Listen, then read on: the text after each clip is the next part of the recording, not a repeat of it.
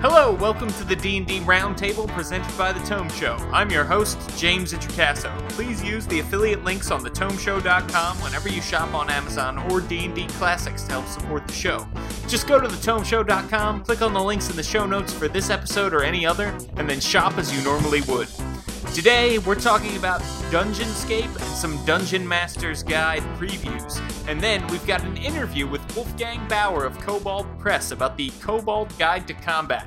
First, let's meet our panel. With me today at the roundtable are Alex Basso. Hello. Rudy Basso. Greetings. Allison Rossi. Hello. And John Fisher. Hey! In today's get-to-know-you question for our panel, what is your favorite undead monster? Alex Basso, let's start with you. My favorite undead monster is the Death Knight. I mean, it's an undead. It's not super monstrous, but I really don't... that's what I like about it. It's not like a stupid, mindless undead being. And it's not a lich. I like that they're kind of like evil paladins almost. I don't know, Death Knights are cool, not boring, tough opponents. And, you know, something to respect when you fight it. Unlike a zombie, you cannot respect a zombie. I would actually argue that that is quite a monstrous creature. And they are in the monster manual, so I will go ahead and say they are indeed a monster. Good pick. All right, Allison Rossi. Well, I feel like I'm about to be judged, but I'm going to have to say that mine is a lich. I don't know. I think liches are cool because, I don't know, I like things where you have a lot of fluff with them. Then you can do so much with them, and I feel like liches are definitely that. There's so much you could do with their backstory if you want to develop them into something big. You could do so much with how they became a lich and what was that evil deed that kind of pushed them over the edge. You could do a lot with how they choose to do their phylactery.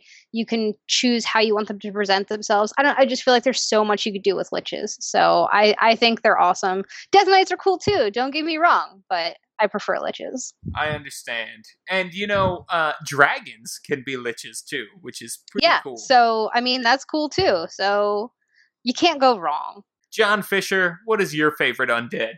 I was definitely about to say lich, but I won't because now I'm going to say Alhoon. I stole it. Ooh, Alhoon. The Mind Flayer Lich. Because it's the two best monsters combined into one monster. Ah, that's a good question. Ooh. Does it still eat your brain? You know, I don't know, because in 5th Ed there isn't one yet. But let's hope so. I would assume it requires like a double serving of brains. One to feed its undead hunger, and then another to feed its Mind Flayer hunger. Yeah, I think they are mentioned in the monster manual, but It's mostly cultural in that I think it says that liches hate them, but maybe I'm misremembering, and that's another thing I was reading. But in any event, yeah, they hopefully they do eat brains, and that's how they stay alive. Nice. Well, that is not alive. Hopefully. Well, that is a deep cut. Thank you very much, Rudy Basso. Bring it home for us. What's your favorite undead monster? So I think zombies have nothing compared to the Ghast, which to me is just way more terrifying because they are intelligent. They are tricky. They're deceptive. They're stinky. They have a lot more evil to them, I feel like, because they're just naturally, they just want to consume human flesh, which is terrifying. And they can just touch you and freeze you, paralyze you, and then slowly eat. That is much scarier to me than the zombie, which I think we're a little overwhelmed with in terms of pop culture. So bring the Ghast. I'll see the Walking Ghast show. That's all. Yeah, definitely more terrifying than a zombie. I agree with you 1,000%. Okay, guys, so the first thing we're going to talk about is Dungeonscape. And full disclosure, we actually recorded this podcast yesterday, which was the day that the Dungeonscape announcement we're about to talk about came out. Unfortunately, we recorded the podcast before then, so we're actually recording this part of the podcast, this first segment, after we recorded the rest of the podcast. Very confusing, I know. But the reason is because some big news came out about Dungeonscape. So we scrapped everything else we talked about, and now we're going to talk about the big news, and you're about to hear why. Unfortunately, Rudy Basso was not able to join us for this section of the podcast, but you will hear his dulcet tones throughout. On to the big news. It was announced on the Dungeonscape website and on the Wizards of the Coast website that the partnership between Trapdoor Technologies, who is making the Dungeonscape D&D 5th edition app, and Wizards of the Coast has been terminated. The people at Trapdoor go on to say that they will still put out some iteration of Dungeonscape. They don't go on to say if it's for a new system. They don't go on to say if they're somehow going to work around the currently non-existent OGL for 5th edition, and that there will be more information to come. Wizard's statement is very short. It looks like both people are a little sad that they couldn't make this partnership work. Right now, we don't really have much more information than that. The rumor mills are flying. We are hearing things, you know, all sorts of things. We know Trapdoor was a smaller company, and right now the rumor mill is essentially saying they weren't able to meet the demands and deadlines of Wizards of the Coast.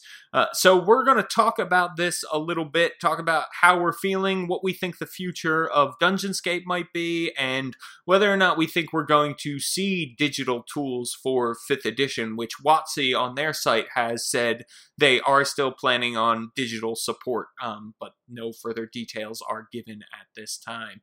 So, why don't we start with the man, the myth, the legend, John Fisher. John, tell me how you felt when you read these announcements and what you think the future for Trapdoor is. Well, okay, so how I felt, obviously disappointed. You know, we all were part of the beta test when it was a thing. And it was certainly less functional than I think people expected beta test to be, but nonetheless, I was certainly hopeful that it would get to where it needed to be a good functional digital tool. At the same time, I was not super surprised, maybe just with the timing that I was surprised, but you know, it's one of those things where you maybe could see the writing on the wall a little bit. There were a lot of bugs that needed to be fixed and were not getting fixed super quickly. And the web version, that's the only version I saw. I didn't see the Android version. I didn't see the iOS version. So maybe that is, I'm sure that's what people are going to assume the issue is. They didn't obviously say in their announcement what caused this rift between the two companies. But, you know, I think that's what 99% of people are going to assume, unfortunately.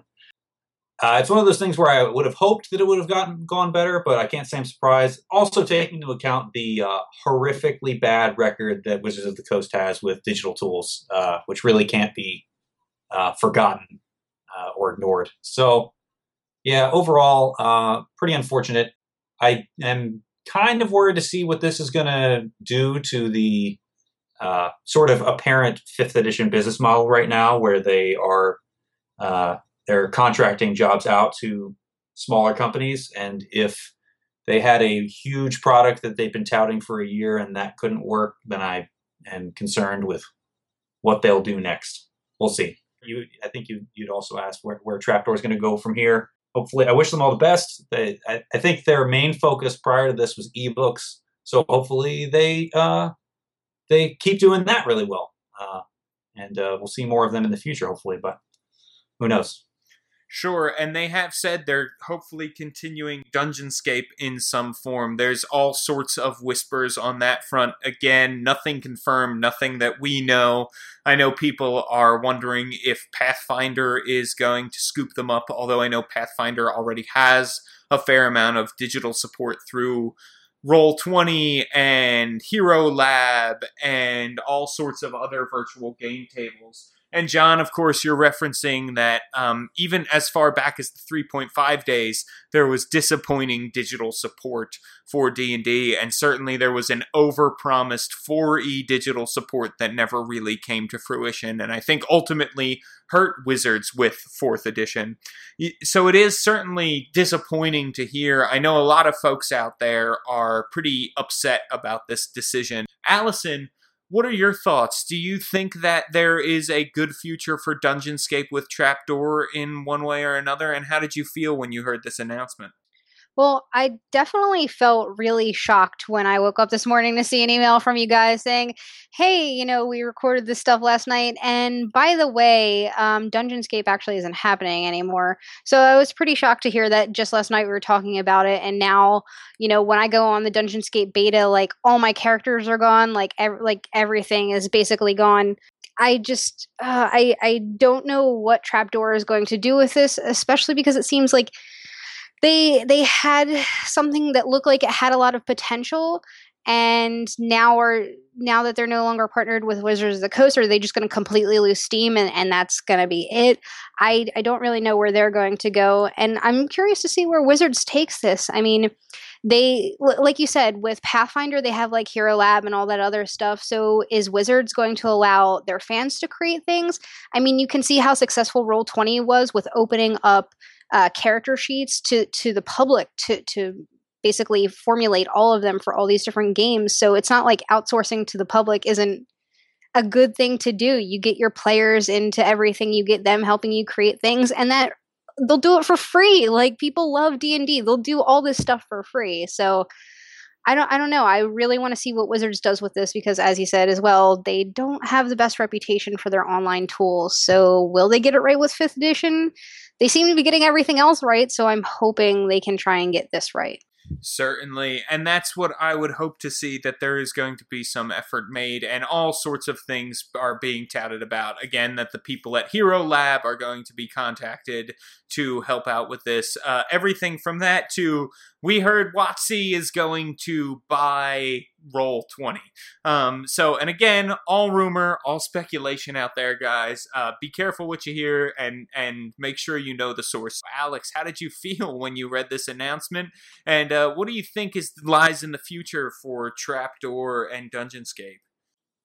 Definitely disappointing and surprising. But I gotta say, I mean, I feel like it's the right decision for Wizards of the Coast to make. I mean, the last thing I feel like they needed was another tool that they kept promising, you know, would be coming. You know, from the beta, it looks like there was still a lot left to go. So who knows when this would have actually been released. So for them to cut it now instead of having to promise something that wouldn't be here for who knows how long, and then, or maybe even eventually release something that, again, was a very disappointing tool. After, you know, 4th edition, the player table, you know, only being out for a year and a half or whatever before they cut that. I think that looked really bad on them. So to cut it early, you know, it was probably a good thing to do. You know, they noticed it's not going to be what they wanted, so get rid of it. You know, hopefully there's time to, you know, move on to something else. Or maybe, honestly, I feel like the past couple months since we've been discussing Dungeonscape, it's been less and less appealing to me. Roll20, I think, has really stepped up, and it's adding a whole bunch of new features every time I access and use it. So Dungeonscape to me was a lot less important than initially it was when it was first announced. How Trapdoor Studios is going to go from now on, I'm not really sure. I mean, this seemed like it was really catered for, you know, obviously for D&D 5th Ed. I don't know how much they actually have left. I mean, from their post, they seem like they have an idea of what they're going to do, so good luck to them. You know, I feel like the space is becoming more and more crowded with companies these days, so it's going to be tough for them to kind of make their mark and make a product that people would like. You are of the opinion, Alex, and I think John would probably agree with you, that Wizards dropping Trapdoor, developing Dungeonscape, was a choice made because it was going to take much longer to get the tools than they wanted, and this may actually speed up getting digital assets. I also think you're right that Wizards was probably looking around and saying, look, there's all this, Roll20's making stuff, fans are creating things, there isn't going to be much of a use for Dungeonscape. So I'm wondering, what do you guys think the future is going to look like for Wizards of the Coast? Or rather, what would you like to see? Because we could sit here and speculate all day long. What is it that you would like to see? Do you guys want to see just some simple PDFs, and then are you happy with everything else that's already out there?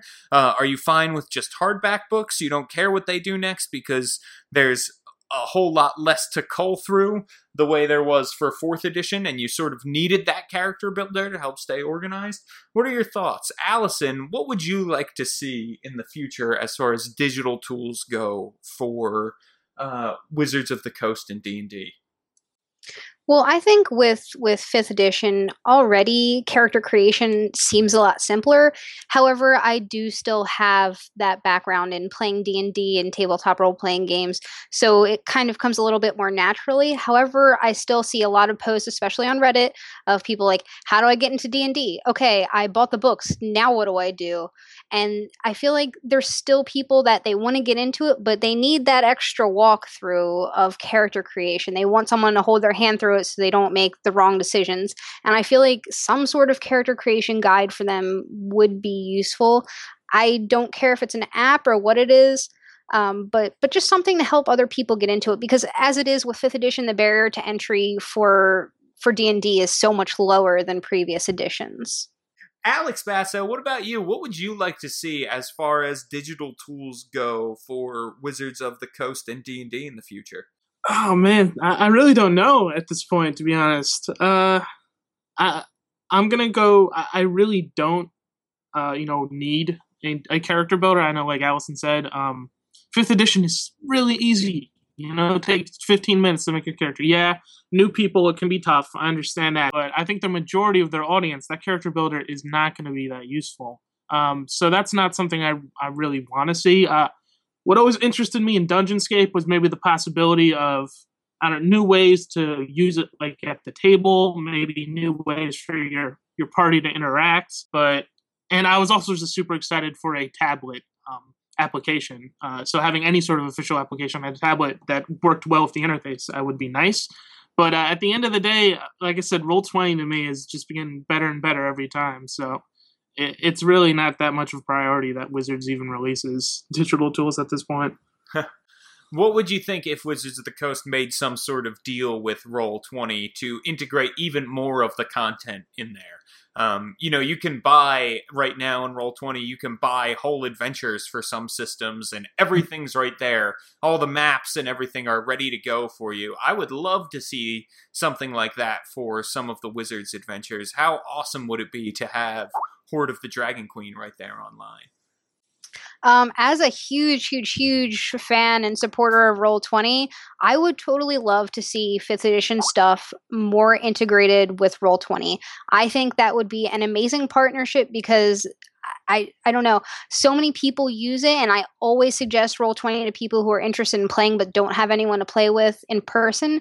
So having that stuff, even like you said, Horde the Dragon Queen, available right there online would probably make it so much easier for people to continue getting in 5th edition, and then perhaps turn them into kind of lifelong customers and making them buy the books in real life. So I would definitely love to see that. I would really like it a lot if Wizards actually stayed as far away from Roll20 as possible. I don't want them near it. Wow, why is that? Because they have a terrible track record with digital tools. Roll20 works great. I don't need them to try and fix it. I don't need them to try and monetize it. Because if they have a licensing deal, if they were to have a partnership with Roll20, Roll20 would start to cost money. Right now it doesn't. It absolutely would, though, if they did that.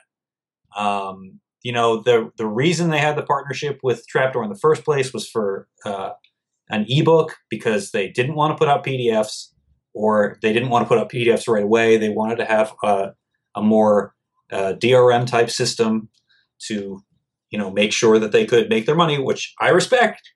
They need to make money. They are a company that's their purpose. But I want them to stay as far away from D20 just in general, for those two reasons. But as far as, the future of digital tools, I don't know. I think that the best thing for them to do would probably be to open it up, but I just don't know that. I don't think they're going to do that. I would be very surprised if Wizards had an absolute completely open license, like a royalty type license. I could totally see, but I don't see them allowing people to give away tools for free. I definitely wonder if they're going to hurry to put out some PDFs now at this point, because there are a lot of people clamoring for that support, and they were told, don't worry, it's coming with Dungeonscape, you'll be able to have ebooks and that sort of thing. So if I were them, I would definitely get my rear into gear about putting out some PDFs. But, you know, obviously these things all take time and it's difficult for them to do. As far as Roll20 goes, I definitely see your point if they entered into like a heavy partnership, but I do think there are some systems that are simply selling adventures through the Roll20 app right now, and I think maybe something like that, if Wizards would want to do that and not actually have total control, which you could see them as one of the biggest players in the market certainly wanting to have total control, it ending out in a sort of subscription fee kind of way, which would not be awesome. Alex Basso, would you want there to be some partnership between WotC and Roll20? Settle the debate. I mean, I would like to be able to, you know, buy maps through it. I mean, I'm playing a game right now where my brother is DMing, and he's a pretty new dungeon master, so I know for sure being able to buy maps would help him out a ton. And it would help out the group I'm with, who is actually, besides myself, all first-timers to Dungeons & Dragons. So, I mean, be able to buy adventures would definitely make it a lot easier for everyone. And, you know, anything more than that, I'm with John. I don't want to pay monthly subscription, possibly for Roll20. I don't want that risk at all. But being able to just purchase adventures, I'm cool with that. We have no idea, like, what happened. Zero idea. We can speculate based on the beta that it wasn't going fast enough, but we also know, like, the pricing model was not worked out, and you know, that was the only thing that was keeping, Dungeonscape off of iOS, was there was no pricing model, so they couldn't get approved for anything. We don't know, like, what went wrong, obviously, but I really, really, really hope that Wizards looks at its history of digital tools and asks themselves, what did we do wrong? Even if they're not at fault, even if to them it seems like they're not at fault, I really hope they ask themselves what they did wrong, because they did something wrong, even if they don't think they did. And they need to not do that anymore. Just their history is just too negative at this point. Amen to that, brother. I agree. Yeah, they should take a long, hard look and see what they can change. I guess I never really thought about the whole aspect of Roll20 potentially costing money versus, you know, choosing to donate to them. So that's a really good point. I definitely would not want to pay to use Roll20, just because I'm used to it being free, and it's a great free resource, and there are other free resources similar to them. So I'd definitely consider, like, moving to another platform if I had to pay a monthly fee. So if there was a way to get D&D stuff for free on Roll20, or, like, you choose to pay for it, that would be awesome. Otherwise, I wouldn't want to pay every month. All right, guys. Let's move on to the Dungeon Master's Guide previews that were coming out as part of the Extra Life program that Wizards of the Coast was participating in. When they got certain amounts of money donated to them, they released new previews. And we talked about the first three, the Deck of Many Things, the Figurines of Wondrous Power, and the Magic Rings on another podcast. And now we're going to talk about the last three, the Hand and Eye of Vecna and the Orb of Dragonkind. That's all one preview. Firearms, Explosives, and Alien Technology as another preview, and the Table of Contents. And we're actually going to start with the Table of Contents because I think it gives us a good overview of the Dungeon Master's Guide. So, what I want to know about the Table of Contents is, what things were you really pumped to see, and did you feel that anything was left out, and if so, what? And let's start with you, Alex Basso. When it came to actual specifics, like, Dungeon Master Guide, definitely the least interesting book for me as someone who has never DM'd and doesn't have any plans to ever do it. So what I was looking at was treasure. And 100 pages worth of treasure. I love that. Yeah. I'm super excited for that. And the other thing I looked for was combat options, which opposite of 100, 3 pages of combat options. I do not love that. My guess is maybe flanking and large-scale combat are in there. And that's about it. But I mean, otherwise, like I said, DM guide, not not too much stuff I'm really interested in. Sure, and I think we're going to see some stuff perhaps about creating combat options, which may be why you only see 3 pages right now, because it's under a heading called Dungeon Master's Workshop, which I think is going to give us a lot of like, oh, so here's some stuff we suggest, but if you want to open up the, you know, the inside of this game system and pull some levers and tinker with some gears, here are some ways to do that. So I'm really excited to see what is in those big head. Like, combat options could mean so many things. So I'm excited to see those 3 pages. Let's hear what you have to say about the Dungeon Master's Guide, Rudy Basso. I see 5 pages for combat under running the game. So yeah, we're looking at different spots. I was thinking combat options was probably where extra modules would be. Oh, but James, there might be more stuff under running the game. Yeah. Using ability scores, there might be more modules there. It's just, you know, there's no section that's like modules, which maybe would have been more helpful. I'm not really sure how layout design works, but the one thing that I think is funny is the subchapter titled "The Roll of the Dice," spelled ROLE. So I look forward to seeing what each die means on the whole. Yeah, I'm mostly with Alex. The DMG is kind of a lot. It's kind of overwhelming for someone who doesn't think on a grander scale. Like, the DMing I do is mostly with the books, with an adventure book. This is mostly stuff to make your own world and make your own multiverse. A whole chapter on creating a multiverse, which is, again, it's grand. It's big scheme, which is great. For someone who really wants to dive into this, this looks to be the perfect book. I also know your players. I hope that they break down what each player is. I know they've done that in past iterations, and I've always enjoyed those, and I thought they've been very silly. So, cool, DMG. Thumbs up. Nice, nice. Well, I'm glad to hear that people are giving this a positive review, because I was so pumped up about it when I saw it. All right, let's bring some DM blood in here. Allison Rossi, when you were looking at the table of contents, were you getting pumped up like I was? I certainly am getting pretty excited to see the DMG. I mean, I only started DMing a couple weeks ago, but it's really exciting because I do eventually want to get to the point where I'm creating my own world and perhaps my own multiverse. You know, who knows where I can go with it. But I'm excited to see, like, under Chapter 1, A World of Your Own, the styles of play, tiers of play, and flavors of fantasy, because I put a huge emphasis on role-playing. Like, I do like rolling for things, but I like when my players role-play and when I get to role-play with them. I think that just makes it that much more fun. It's probably why I kind of avoided 4th edition.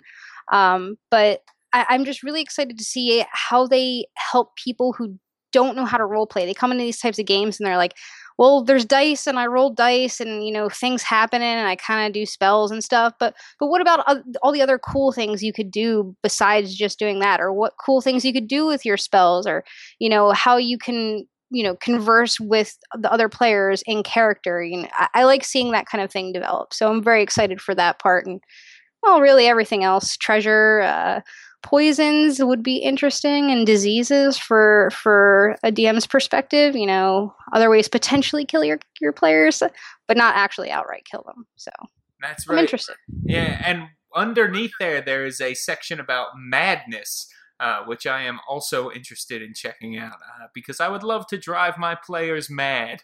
John Fisher, I would love to hear what you're thinking about the Dungeon Master's Guide table of contents.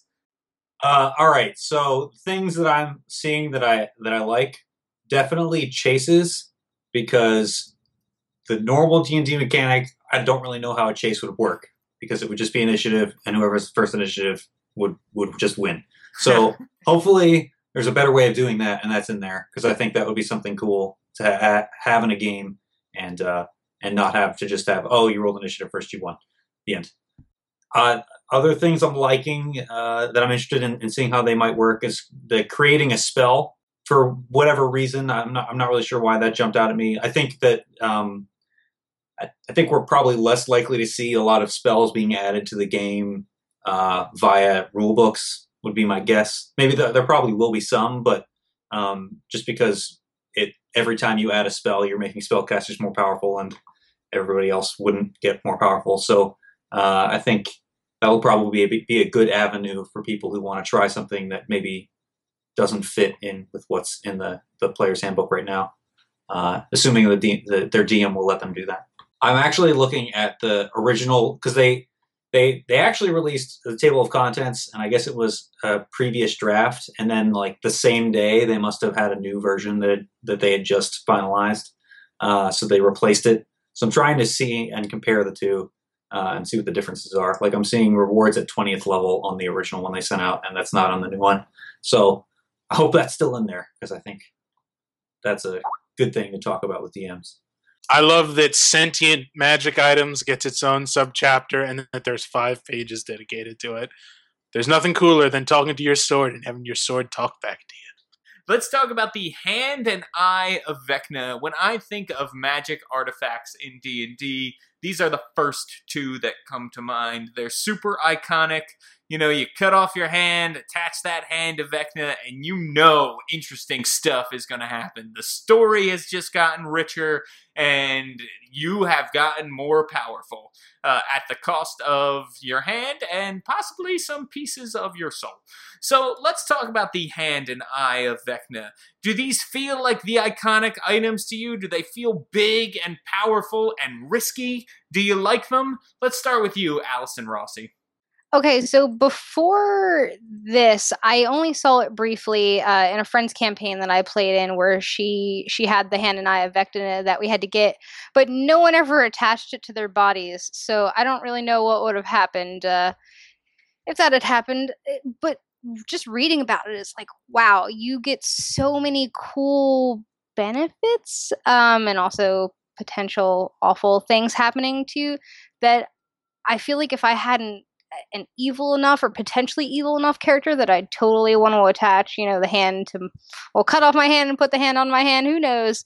But just, wow, the possibility to drop to like 1 HP. And then if you have, what is it? The hand or the eye, you get 1d10 HP back, you know, all this cool stuff. It just, I would want to put it in a campaign, maybe not for low level players, but it's definitely something that seems like a great thing to focus on for putting out this preview. Let me throw it over to John Fisher. John Fisher, you loving this Hand and Eye of Vecna? So I really like the fluff that they put in there. It does create the kind of feeling for an effective MacGuffin, if nothing else. From a player's point of view, I'm actually not that excited about it. I think that I came to the realization when I was reading this again today for this podcast that you in this book, whenever it talks about you, I think it's actually talking to the DM and whatever NPC the DM is playing, because there's a lot of things that, a lot of it has to do with your, like that one big thing is your alignment changes to neutral evil. And for a PC, that doesn't really do anything. I mean, I guess the DM can say if you don't, play it neutral evil, then, there will be consequences, but there's not really a mechanic. Like actually, the Eye and Hand of Vecna in 4th E, I wasn't a huge fan of 4th Ed, but I actually really liked the mechanic they had there where you gained more powers when you performed specific deeds. So if you were actually demonstrably being evil, the hand and eye became more powerful. They became more attuned to you. And I actually would have preferred a mechanic like that, to be perfectly honest. But from a DM's point of view, I think this would work really well if an NPC, if it's like a race against time and the NPC gets the Eye and Hand of Vecna, now they become more powerful and can do these new things that the PCs have to react to. I think that's really effective. And maybe the NPC doesn't realize the cost it's going to have. And that's something that DM can very easily play with, because I think a DM would be very willing to do that to make the story work. But I'd be concerned about, a PC, cutting off their hand and cutting out their eye and replacing them and then acting basically the same. Yeah, I do think it takes a certain kind of player, a player who really enjoys role-playing, and I think it takes a certain kind of group if you are going to give this to one of your players. Everybody has to be on board with, Jack's going to be evil, and there are going to be consequences to that, So I think you're right. It's definitely a thing that great to attach to an NPC for sure. Make them pretty evil, but it's also something that you should proceed with caution before giving to a PC who's going to take it and run with it, and make sure you're giving it to the right PC, because it may not matter if somebody's not as into the, well, you're neutral evil. That's great. Well, I have X-ray vision. I don't care that I'm neutral evil, you know? I think you are absolutely correct. Let's talk to some people who I know personally have experience with the 4th edition Hand and Eye of Vecna. Alex Basso, what did you think of the Hand and Eye? So yeah, I mean, like you said, we've had experience. We did run my first campaign, one of our happy-go-lucky gnome ended up with the Hand and Eye of Vecna, and he changed dramatically in personality. I don't remember too much about the power of it. I know he would occasionally do some things, and like John said before, that there was a concordance score in 4th edition, which I really liked. So as you used it, you know, it would like you, and you'd gain more power with it. But I don't remember that many negative downsides, besides, you know, being evil and all, and eventually betraying the party. But, you know, that's minor.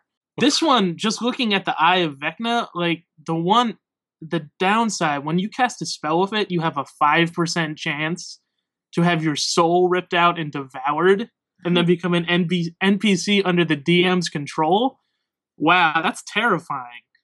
That is such a risk. Why would anyone want to do that?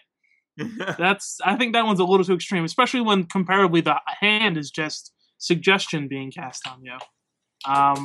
So I'm gonna say those are not really even on downsides. But besides that, I still hate both of these artifacts, and I'd like to never see them again. I feel like these would actually be slightly better for maybe not a low tier campaign, but like a level 5 to level 15 campaign or something. I feel like at 20th level, there's just no reason a character would use. Like, if you wanted a PC to have to make a choice, they're actually not powerful enough to really entice a level 20 player to do much with them. Like, the idea that there's a chance your soul can get ripped out of your body, like, I just would not use that power. If I was a level 20 character, like, the things that you can do with it are spells that if you were any type of mage, you're really going to be able to cast anyway, or some equivalent. Sure, yeah, I think these are definitely items that you need to look long and hard at and think about how you're going to use them in your campaign. And you're right, maybe it is better to use them at lower level when they are much more tempting, as opposed to at higher level, if your plan is to try and tempt players into using it, because they both have the unfortunate property of once they are removed, you die, which is also a pretty big risk, considering I would imagine people are going to be after those powerful items if they are attached to you. Rudy Basso, I know you are probably not a fan of these items, but how do you think they're playing out here in 5th edition? Yeah, I'm with Alex. I hate these stupid things. I don't want to see them anywhere in my campaign. I want them to go away. But John, I don't think I agree with you. You know, last week you guys talked about in the Deck of Many Things, there's a card that changes your alignment. I think that's really scary to me. I think that is a dangerous thing to play with, and it really needs to have a long discussion with your DM if the player wants to go for it. Mechanically, I think the hand is far superior to the eye, and Alex hit a big part, is that the negative with the eye is if you fail your roll, you are done. Whereas with a hand, you get suggestion, which you can break out of. But no one's mentioned that together, if you have both of these, you can insta-kill anything with a skeleton. You can turn its bones to jelly and bring its HP down to 0, which is crazy. You can essentially be king as long as you have people to fight oozes for you, because you can just touch anything and probably kill it. Let's talk about the Orb of Dragonkind, guys. This is another very iconic item that you see in all editions of D&D. And I want to talk to you about, do you like it? What do you think? How awesome is its power to call forth chromatic dragons? Would you like one as a player? Would you give one to your party as a DM? John Fisher. As a player, I cannot imagine a scenario in which I would ever use the Orb of Dragonkind, or even consider using it. like actually looking at its main power, it does not control dragons. It simply calls them to you, and then they are angry at you when they get there. I feel like that's missing a key step for a player to use, and that is the make the dragon not be angry at you anymore step. So from the point of view of DM, I can see how this would work great as a MacGuffin. If the bad guy gets the Orb of Dragonkind before you can destroy it, he is going to call all the dragons in the vicinity to kill the everything. That is great from a DM's point of view. And that this is actually, when I was reading this, is when I realized, this in particular is when I realized that you, in the terms of the DMG, is definitely the DM and not the player. Because a player would not use this ever. It would just be a terrible idea. I totally disagree. The first thing I thought was, I want this so I can go hunt dragons, so I can find out where they are, and I can get them out of their lair so they come to me and I can fight them. That was the first thought I had. This would be great if I and my high-level friends wanted to go kill some dragons and get their treasure. And I know Alex likes fighting dragons. If you make them leave their lair 40 miles away, you're not going to get their treasure. Well, and I will point out that it calls all dragons in a 40-mile radius, not just one. And multiple dragons could show up if you were using the orb to call them. Allison, what are your thoughts on the Orb of Dragonkind? All I can do is think of how terrifying this could be and how, as a player, I would definitely not want this. As a DM for the big bad evil guy or something, absolutely. I'd love to give the evil person this Orb of Dragonkind to summon dragons, and then, you know, maybe the players are trying to kill him or her, and then they're like, you know what, I'm just going to summon a bunch of dragons. There's probably a bunch in the area, maybe, right? Sure, whatever, 40-mile radius, they'll come and they'll kill the players, and I can escape. But as a player, it's like, you can't tame them. You just you call them, and they're there, and they're angry, and just all sorts of no. As a player, I'd be like, how do I destroy this? As a DM, I'd be like, how do I destroy my players? Or, you know, cause all sorts of interesting things to happen. Start a war. Who knows? Whatever it may be. I would not want it as a player, though. I can't. Rudy, you're very brave. I am way different than you in that sense there. Well, Alex Basso, what are you thinking? Are you on Rudy's side, or are you on Team Fisher-Rossi? I'll be honest, I did also think of using it to kill dragons. Because I hate dragons, and they all need to die. You guys you've had some good points. I feel like it probably wouldn't be that smart of an idea when 10 dragons come at once. I don't think any party would be prepared for that. But otherwise, I don't really see why I would want it as a character. It doesn't seem worth it. But yeah, it's a special dragon slaying party, optimized to fight evil dragons. That'd be cool, maybe. Unless the person controlling it fails the charisma check and is under control of it the entire time. So let's move on then to our next thing, which you guys will need if you're going to be calling some dragons forth, which is the Firearms, Explosives, and Alien Technology preview. That is very interesting to see. Essentially, we've got some old firearms, we've got some modern firearms, and then we've got some quote-unquote futuristic weaponry, like laser and antimatter rifles. What do you guys think about this kind of thing? Do you like seeing this sort of technology, and to what level do you like seeing it in your fantasy role-playing games? And let's begin with you, Rudy Basso. So I like it because I like technology in fantasy. I think these would be great in Eberron, if we do see an Eberron setting created. Something like a musket or a pistol would be an awesome addition and seems to work. Likewise, some sort of grenade, some sort of thing like that, some sort of. But it's also really neat because you can now make a game in a modern setting and have rules for weapons that we would use in a modern setting. Which, if you're a DM who wants to really do something outside the box, whether it be for a one shot or for an extended campaign, you now have rules to use an automatic rifle or a shotgun or an automatic pistol. Or you can do something set where it's in the future and you're using alien weapons. I think this is a great addition to the DMG because a lot of times people want to do stuff like that. They want to see what it would be like to have a war, like I guess urban fantasy would be, it would be perfect with rules like this. Yeah, my first thought was, what a cool post-apocalyptic campaign you could run with all of these things, you know? I definitely think it opens wide a doorway of possibilities just by adding a few items here, which is pretty cool. Alex Basso. I mean, I definitely would prefer if maybe they expanded the Renaissance items and had less alien futuristic and modern weaponry. I don't get why the one that could be most likely in some sort of fantasy setting is the smallest one. But I mean, the other items, I guess, serve as a good baseline for someone, you know, if they want to create more weapons. Because, I mean, you can't really do a true modern combat with only five guns. There's way more than that, right? There's hundreds of guns. It's a good, I feel like it's a good baseline. Like, this is how powerful it would be. I really like just the very basic rules of trying to identify an alien weaponry. And it just makes me think of, I don't know, just like someone playing around with it and, you know, possibly figuring it out or, you know, maybe more likely learning absolutely nothing and wasting their time. Allison Rossi, I want to know what you think. How do you feel about this? What level of technology do you like in your fantasy role-playing games? Well, as someone who started playing tabletop role-playing games with Gamma World, I find this really interesting just to kind of see what they're bringing in here with firearms.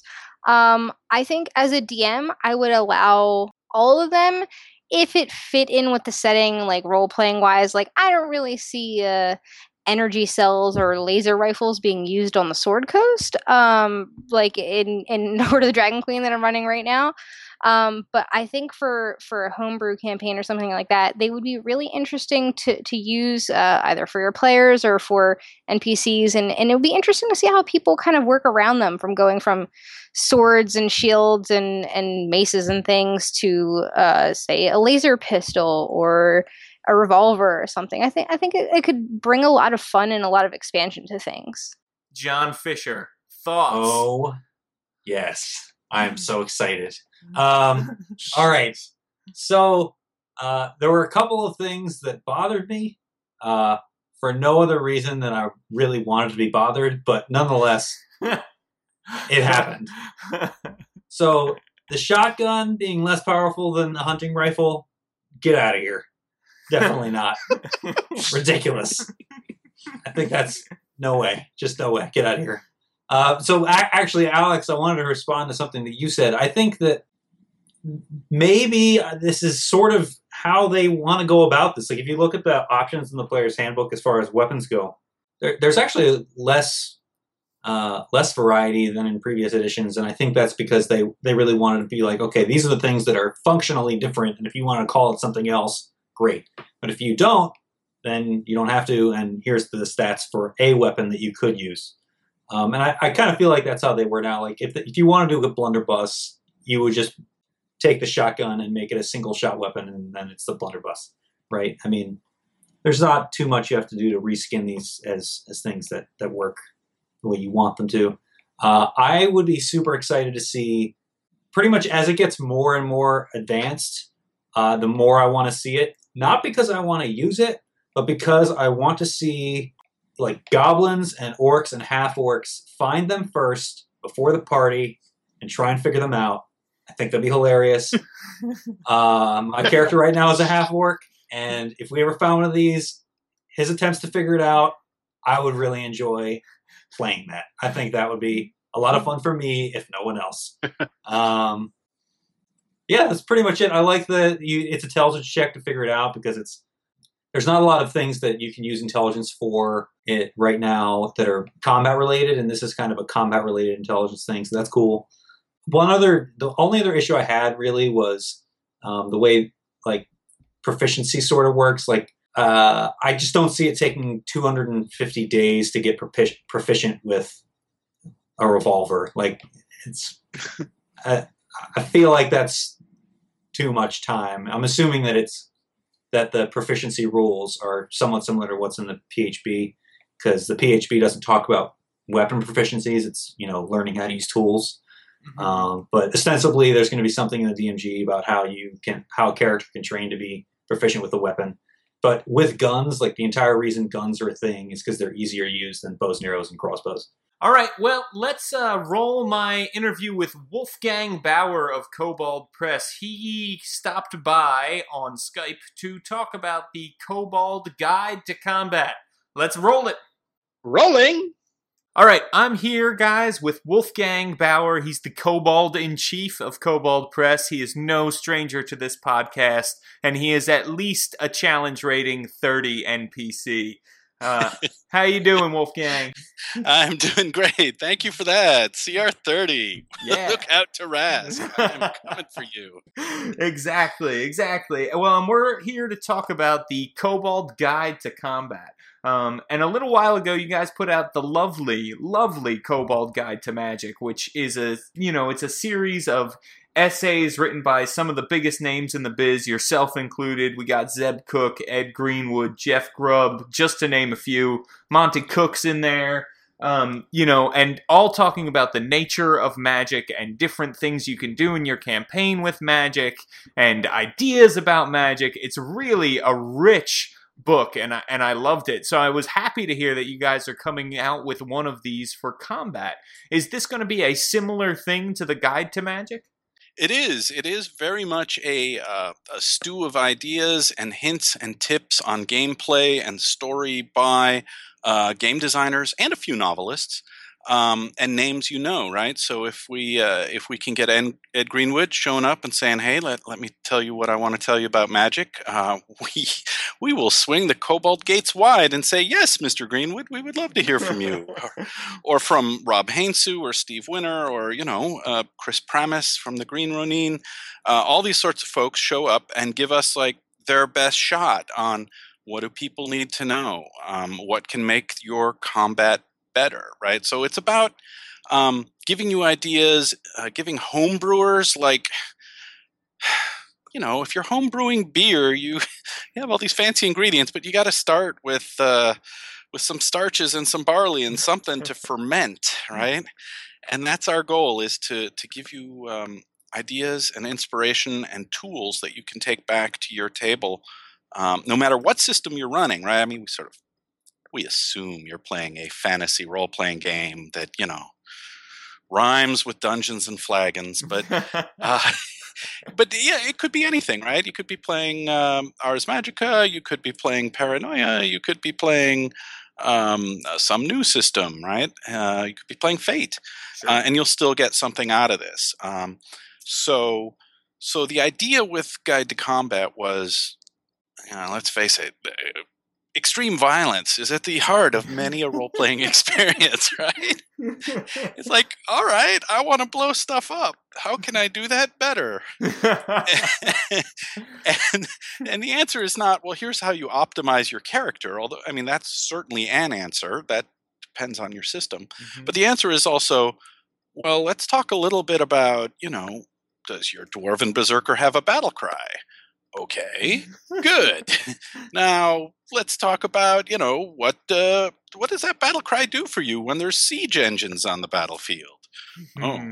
Oh, that's sort of intimidating. I have a harder time feeling totally enthused about taking down that giant robotic steam cannon, and it's just sort of throwing stuff out of left field. Some of it's really character-based, some of it's really aimed at the game master, and some of it is think pieces by people who, frankly, we brought into the Kobold Guide to Combat because they are veterans, or they have been nurses, combat nurses in Vietnam, or they are martial artists, or they have, some other background, and some of them are game designers who have spent way too much time thinking about the Eastern Front, right?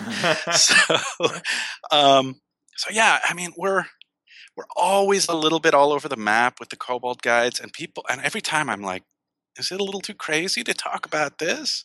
Is some homebrew game master really going to get something out of it? And then I go to the convention, or I go to the message boards, and people say, that piece on like basic mapping in the Guide to World Building. That was what I needed to hear. I didn't know how to get started, right? So that's what we're aiming for. I can talk about my particular I always aim to do a couple of essays in each one of these. That's one of my questions. What did you write for us this time? Well, this time I wrote one about speed of combat. And this is really a game-centric piece, right?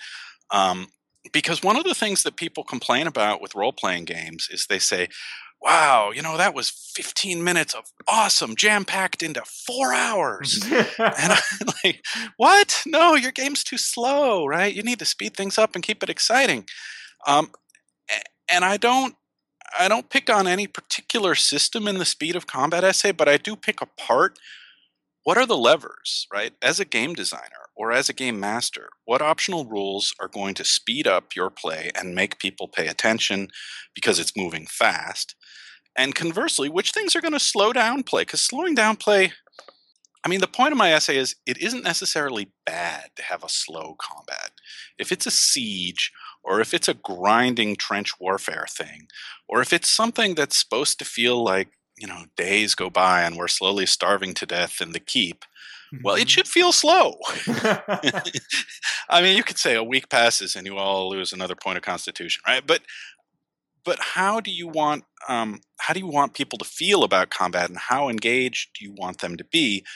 Depends on decisions you make as a game master, and depends on decisions you make as a game designer. So I really lay it out like these factors, these decision points will speed up your game, and these alternate rules will increase realism, but you're going to have a slower, grindier kind of fight. So that's what that essay is all about. I could probably go into half an hour's worth of detail. I could use that essay, it sounds like. So yeah. I think we've all been there before. Yeah, and sometimes it's just, you know, some of it's player management, and some of it's like, oh, God, I wanted that optional rule, and now it's just killing my time at the table, right? And it's like, oh, it's a six-way decision point. That's terrible. I don't want to do that. Right? And it'll give you the tools to evaluate whether you want some optional rules or maybe you want to simplify your game. The other one I wrote, one of the other ones I wrote is called Siege Engines and War Machines in Fantasy. Yeah, I love this stuff, right? I mean, when I was a kid, I had a little model trebuchet, and you could put rocks in one side, and you could use a little hook to hold down the basket, and it would fling stuff, right? And was like, I thought that was pretty exciting. It was like a, you know, 3-inch tall trebuchet, and it could fling a pebble about, you know, 6 feet. But now, of course, the trebuchet is awesome, and there's like pumpkin chunking, right? And there's people throwing. Geeks have taken over siege machines and made them modern, right? And they're cool. If you can take a ballista bolt and throw it at a chunk of steel and say, wow, it just ripped right through that van, right? Mm-hmm. That's pretty impressive stuff. And these are big, violent war machines that were totally common. You can say the chariot was a type of war machine, certainly. Trebuchets, ballista, the Romans had them, right? They're totally period for any medieval or Roman or earlier game. So why don't we see more of them, and why aren't they more exciting, right? So I talk about adding magic to siege engines and talking about, you know, the Grand Sultan's Dread Cannon being a walking siege engine with its own corps of engineers that tend to it, and dark magicians that load the ammunition, and when they fire it, it screams across the sky, right? I mean, it's like, oh yeah, now that's a siege engine that I can get into as a role player, right? And I mean, some settings do this better than others. Like Eberron, you kind of have a sense that, hey, there was a war here, and people think about that. Game designers think about it when they're writing adventures for it. And other settings, it's like, well, we don't do much with it. But I think if you have a castle or a town or a war in your adventure or your campaign, this essay is going to make it, you know, better, more magical. And it talks about, oh man, I could really take the whole essay. There's 2 or 3 different ways to go about structuring a scene that's, you know, on a chaotic battlefield. It's like, and then you want to think about the after effects too. Like I have to talk about, players are inevitably going to get their hands on this stuff, right? Yeah. And all of a sudden, they've got the Grand Sultan's Dread Cannon, and you know they've got a necromancer in the group, so they can load that thing slowly. Well, now what, right? Nothing can stop them. So thinking about like the end game about siege engines and war machines is important too when you're homebrewing one of these monstrosities. There's a couple of pretty common tricks. You know, you got to leave the heating duct just here so that one arrow can get down there, right? Right. Yeah. Or it runs on fuel, or it sinks into a swamp, or it's got some sort of chain genie that keeps it going. There are many ways to do it, and I spell them out. But disabling these things is often the whole point of what the characters are trying to do. And sometimes it's like, okay, as game master, we've been having a lot of fun stomping around the countryside with this, terrifying everyone, but I want to turn my fantasy RPG into, like, you know, BattleTech with spells. Right. so how do I stop the monstrosity I've created? And I talk about that in there as well. Oh, nice. Yeah. And believe it or not, this is one of the few books where I actually have a third essay in it, and it's on a topic people don't like to talk about when they're player characters. Called On Being a Target. Oh, interesting. Right? And it's about bravery and cowardice and retreat in game combat. Ah. Because you know this, right? Every game master knows. It's like, oh man, I threw another wave of orcs and another wave of orcs. I thought they were going to retreat, and then I killed them all. Right. Yeah, like, exactly. There's this psychology of I'm the hero, and especially in highly balanced RPGs, you know, in Call of Cthulhu, retreat has much less stigma than it does in, like, 3.5 or 4th edition, where the assumption is the encounters are mostly balanced and you should be able to deal with it, right? Right, yeah. And there are some game systems where the default assumption is, no, you shouldn't be able to deal with it. You know, you should feel proud to retreat and come back when you've got jerry cans of gasoline to burn everything. But anyway, the whole point of the essay is, you know, there's a time when it's appropriate for characters to be brave and bold, and you shouldn't take that away from them. And I talk about player agency, like, you know, do you ever want, like, fear spells, right? Mm-hmm. Fear spells say your character runs whether you want your character to run or not if you fail the save. And that's like an acceptable thing in a high fantasy system. But if you run a gritty, realistic, low magic setting, but you still want some sort of morale system, well, what does that mean? You know, can you talk your players into accepting some type of morale? Mm-hmm. And I kind of propose a morale system in this essay, which says you should only slowly take away player agency, right? Because the assumption is often, if you're a coward and your morale has broken and your character is, you know, curled up in the corner not contributing to the fight, well, that's not a lot of fun. That's about as much fun as being paralyzed, right? Uh-huh. That's only with more social stigma attached. It's like, man, your character sucks. Right. He's just hanging in the corner. He's afraid. The rest of us are suffering up here on the front, right? So one option is to say, well, it's possible for characters to be fearful or less effective without being completely immobilized, right? And there are certain auras of fear, and if you are a Balrog and you show up and everyone, you know, is going to be cleaning out their breeches later, but still fights. Well, okay, there's a morale effect going on. Some people will run and return quickly. There's ways to sort of turn bravery and morale into a resource, basically. Right. Yeah. And if you do that, and if you do it well, I don't design the whole system, but I kind of lay out how you might, then maybe you've got something that applies to, well, certainly all that war campaign with siege engines I was just talking about, right? Where sometimes the patrol just decides to cut and run because, oh my goodness, it's the Dread Sultan's cannon. Run! That's the thing to do. And other times you stand, you fight. It's not just a saving throw, it's a decision. Hey, we're going to burn some of our morale points on making a stand here, knowing, right, that, well, there might be a big boss encounter later, and then we're down to, whatever, a few morale points to spend, like action points later, and we're running thin on our resources. I think that can make it tactically interesting. I think that cutting and running is actually pretty frequent in fantasy fiction, I want to say. Oh, yeah.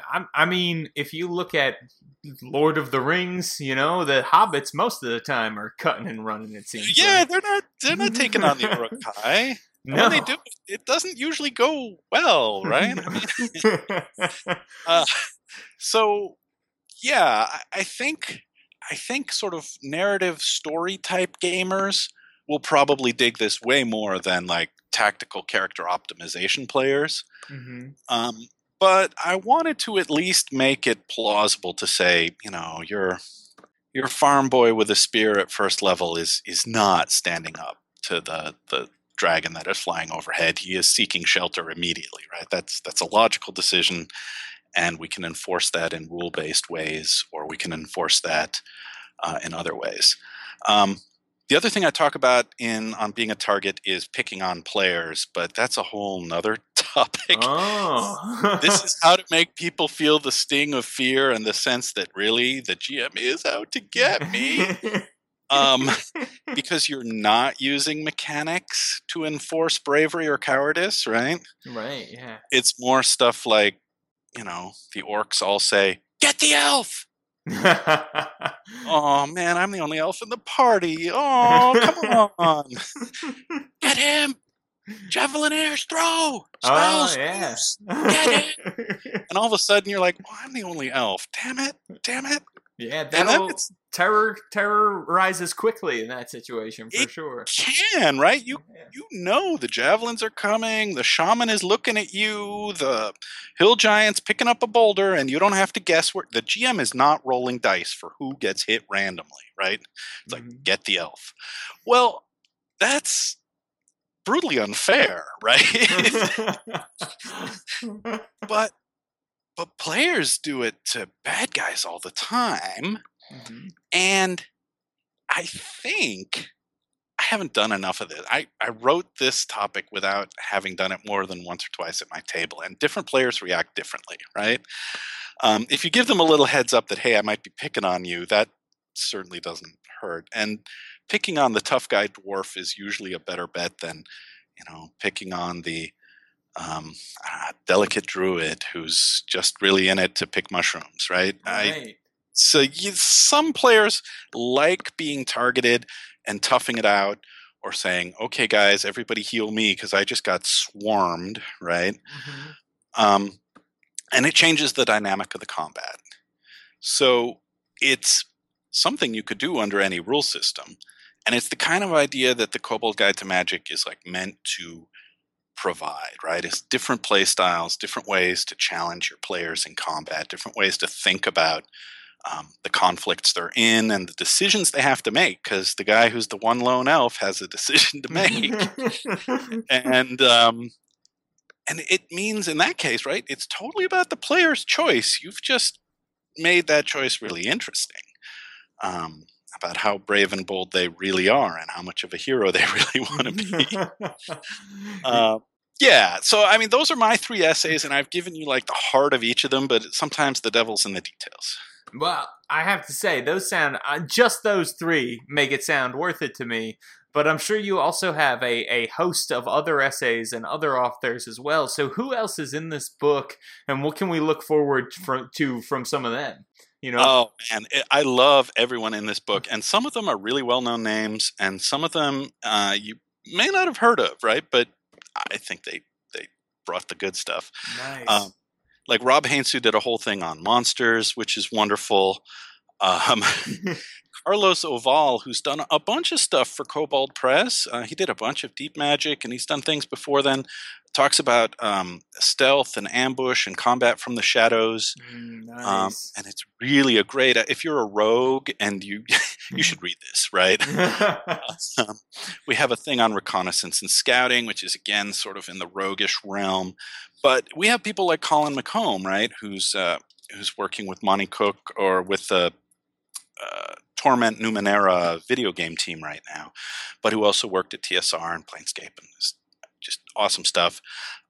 Colin kind of talks about warping environments, right? Like what happens when you go through the looking glass and the environment around you is suddenly It's not a 10-foot corridor, right? Right. It's more Planescape-like. It's really strange. So that's a good one. And then there's someone you probably don't know. Stephen Robert has a thing on how to stage a great barroom brawl, right? Yes. Like, it's a classic. There's Miranda Horner does a thing on archery. I mentioned the thing on Battle Cries already. Yeah. It talks about like military system. Steve Winner, who was my writing partner on the D&D 5th edition adventures, he talks about military systems and like how different cultures organize themselves. So right? Cool. That's so cool. Yeah. And Chris Pramas, who is a wargamer from way back when and, of course, a well-known RPG designer, he takes the bad guy side. He does a thing on tactics for tyrants, like optimizing bad guys is the way I describe that. And, you know, Jeff Grubb talks about, like, why we fight. He like, kicks off the whole book. Like, why do we have combats in role-playing games at all, right? Like, what's the point? Mm-hmm. And does a big picture kind of piece there. There's Rory Miller, who's more of a novelist, talks about stuff that people get wrong, like movies and novels get totally wrong about violence, right? Like, because he has real world experience of these things. Sure. And he just sort of talks about, well, you know, you can game it any way you want, but if you're playing like, you know, a modern RPG, here's some things you should know about what really happens when the cops kick down the door, right? Here's what really happens in a brawl. Huh. And it's interesting, right? Because we spend a lot of time saying, well, there's more realistic combat system I've got over here. And he kind of goes, yeah, right. At a fair bit of that, right? Like some of the assumptions that we have based just on Hollywood film type stuff, yeah, of course. And that's like not even all of them. I could go. There's more. I'm sure I've forgotten. I'm sure. But it's loaded with stuff like that. That all of which is meant to just say, "Hey, you know, up your game, improve your next combat encounter, or you know, when you're designing your story arc." Think about how this is going to work over here. Think about what your options are, and sort of open up a new bag of tricks. Frankly, because some of these people have been writing games for 15 or 20 years. Some of them have written awesome novels for just as long, and some of them are just like wargamers who have paid attention, or gamers who have written for Kobold Press repeatedly and in inspiring ways. So we took the best of the best. And the editor, Jana Silverstein, is also the person who was the editor on our double award-winning Kobold Guide to World Building. Nice. So I got to say, it's a really tight collection. She got the best out of all of these things and kept the writers like on point and providing useful stuff. I have to ask you if there is any discussion in any of these essays about the nature of hit points and what hit points actually mean to different people. No, that's a great topic. And I started with like 60 topics. Uh-huh. And then we said, well, if we do that, it's a hardcover and it's like 400 pages, right? So we had to pick and choose. And I tended to choose the more game-oriented ones, and Jenna tended to pick some of the like story ones, like how does combat actually work in your campaign, or how does it work in fiction, in a narrative sense. And other people took completely different things away from our list of, hey, here's the topics we'd love to cover. But honestly, we could do the Kobold Guide to Combat book too, because I mean, it's really at the heart of so much role-playing is like, are you doing a good job with the combats? Right. Are they memorable? Or does everybody just sort of yawn and say, okay, loot the bodies, give me the XP? I think there's nothing quite so sad as the combats where it's like, yeah, we won, but you know, move on, kick the next door. It wasn't very memorable. And not every combat can be or should be like a big deal, but But I've had a couple of campaigns where I feel like, man, my big finale turned out to be a big flop, and I want to do better. So in those cases, I think there's some good stuff here. I think there's a whole thing to be written, like on the super crunchy side, like, you know, abstract hit points versus, you know, limb-based, yeah, you know, sort of a wound system. Which you used to see more of, right? Like, oh, you know, your left arm is injured. Rollmaster was notorious for, you know, lung eviscerated, cannot breathe, instant death. Those critical hit tables they had, which were an attempt, right, to get specific about what is damage and what are hit points, But most systems abstract it away. So, I mean, my short answer would be, well, hit points are an easy way for me to measure whether I should run. I like that answer. I like that answer. Well, you know, first-level characters are the ones who are best known for retreating because they have the fewest resources in that department, right? But the fact that Call of Cthulhu characters never really level up hit points ever, right. You know, that probably explains the play style of a Trail of Cthulhu or Call of Cthulhu game where investigators are way more cautious than your you know, bold dwarven barbarian. Yeah, no, there's plenty more topics, man. I could go on. We tried to hit like the highlights. We tried to give people like the things that are going to be the most valuable both for planning your next adventure or improving on a store-bought one, and like making the most of the time you have at the table, without like dragging stuff on into just dice fests. Which, I don't know, I used to like dice fests, and I've been leaning away from let's just roll a lot of dice toward, if we're rolling dice, it better be fun, right? Like the results of the roll should be fun. Yeah. Yeah, I agree, right? It's a game, and everybody's taking time out to do it. So yeah, and I mean, saying, hey, I hit for 12 points of damage can absolutely be fun if, you know, everyone at the table knows and agrees, oh my God, 12 points, right? But especially for new players or younger players, sometimes numbers aren't enough. And I know I lean towards story and flavor and simulation in my preferences at the table. I want everybody to have a good time, right? Like, with the numbers people to feel like, hey, all that character optimization is paying off right now. Look at me, right?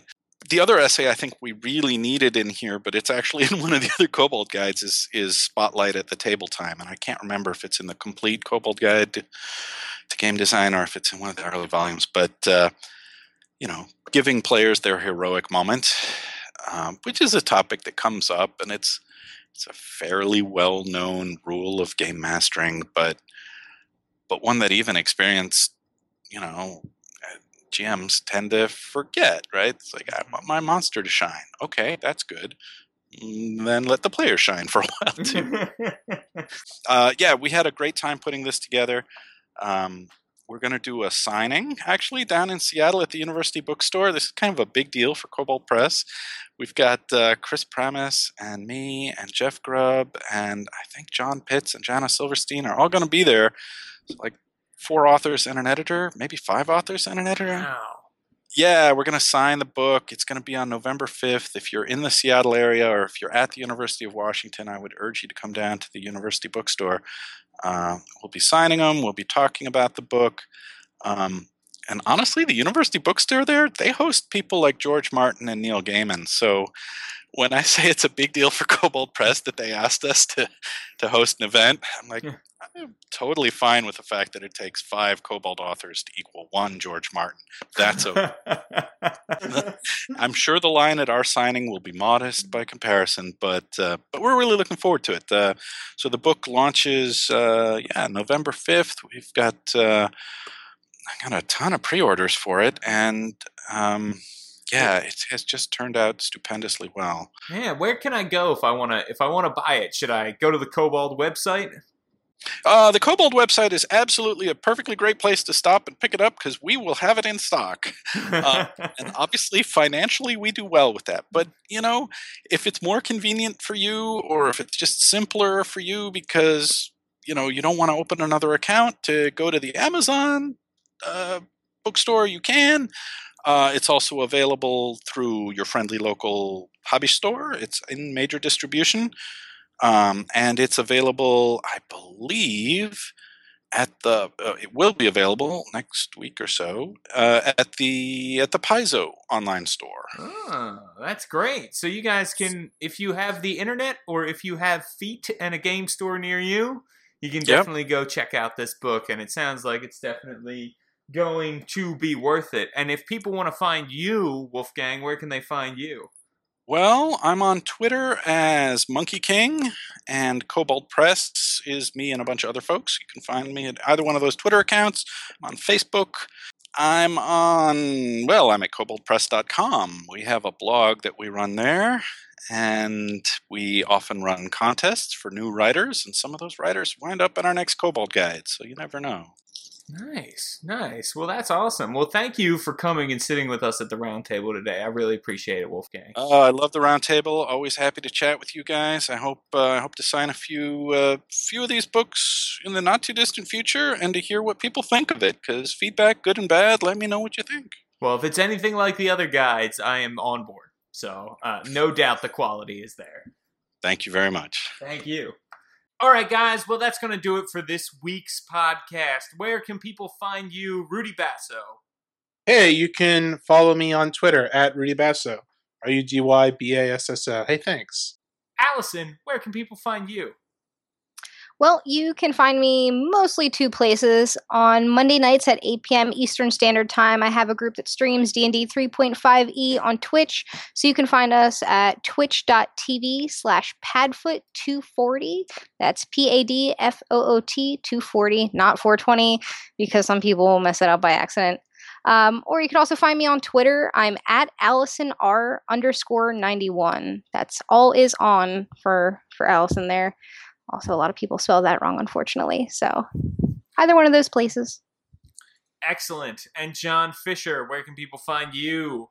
If you really have a hankering for a Twitter feed that updates every couple of months once, you should definitely follow me at The Last Fisher on Twitter.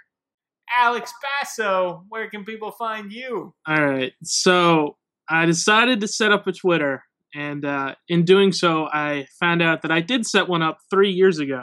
And I remembered I did that with the goal of following and tweeting certain TV shows and websites to try and get free gifts and contests, and never actually went through with it. So I restarted that up, I guess, and still haven't really done much. But you can follow me at yo_Alex Basso. Guys, if you have a question or topic you'd like to hear us discuss on the roundtable, reach out to me on Twitter at James Introcaso, at JAMES INTROCASO, or leave us a comment on the Tome Show's website, thetomeshow.com. And a quick shameless plug for me, check out my blog, which is all about Exploration Age, the 5th edition world that I'm building. It's at worldbuilderblog.me. Okay, everyone, thanks for listening, and thanks to Rudy, Alex, Allison, and John. Also, many thanks to Jeff Greiner for letting us join the Tome Show lineup. Our theme music, which you're listening to right now, was composed by Eric Michaels. Don't forget to go to thetomeshow.com and use the affiliate links whenever you shop on Amazon or D&D Classics to help support the show. And hey, if you like the show, do me a favor and go like us on iTunes. And also, go like us on Facebook, all right? Keep on rolling and keep on listening to The Roundtable.